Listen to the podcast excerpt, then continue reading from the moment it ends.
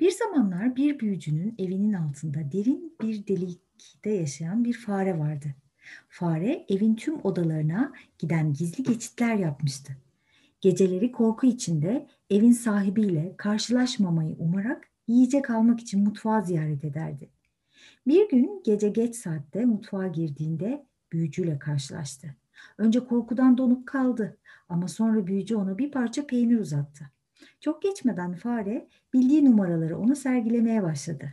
Adam da neşe içinde seyretti. O geceden sonra çok yalnız olan büyücü her akşam oynamak için fareyle buluşur oldu. Bu onun en büyük eğlencesi haline geldi. Hatta gün içinde onu özlemeye başladığından gündüz de gelmesini istiyordu ama fare gündüz göz önüne çıkmaktan çok korkuyordu. Bir kedi beni yakalayıp yer. Küçük olmanın ne kadar tehlikeli olduğunu bilmiyor musun? Tabii senin için hava hoş ama bu dünyanın fareleri olan bizlerin kaderi sürünmek, saklanmak ve korku içinde yaşamaktır. Büyücü bir kahkaha attı. Bunu bile çözemezsen büyücülüğüm ne işe yarar?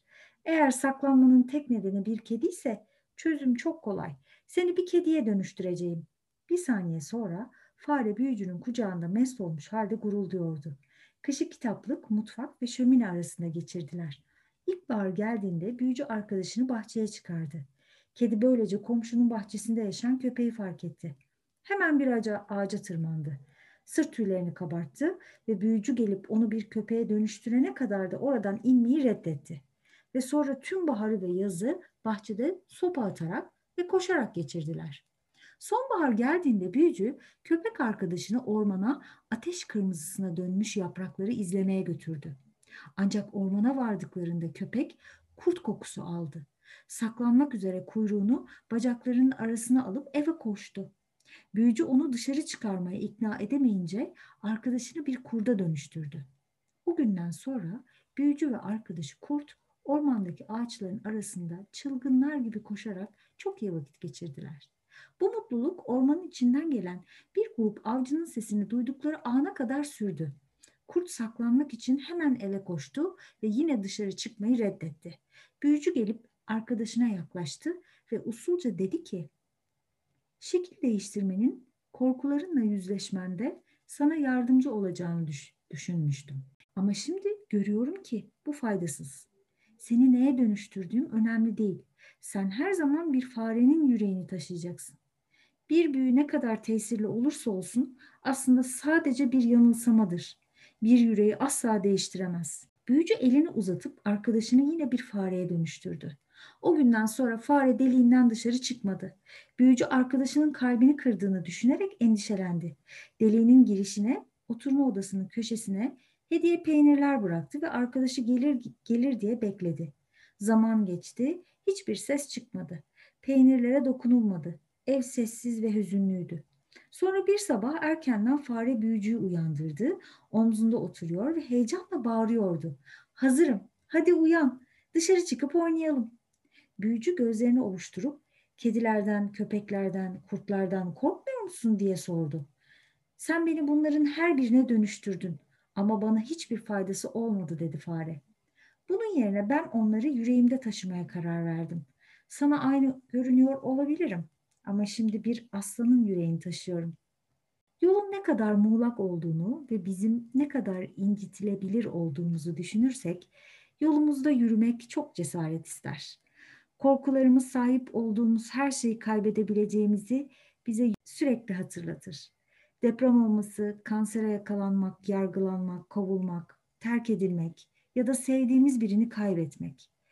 Tüm bunlardan kaçabilsek bile kendimizi yapayalnız, daha da kötüsü başkalarına muhtaç durumda, ihtiyarlamış olarak bulabiliriz. De kabarık, bizler hassasız ve hayat çok riskli. Masalımızda fare fiziksel zayıflığından o kadar korkuyor ki ya saklanıyor ya da şekil değiştirmeye çalışıyor. Ama korkmaktan kurtulamıyor. Fiziksel zayıflığa karşı bir korunma yoktur. En sağlam varlık bile ölümlüdür. Fare ancak gerçeklerden kaçış olmadığını ve zayıflığın bir yaşam deneyimi olduğunu anladığında özgürleşiyor.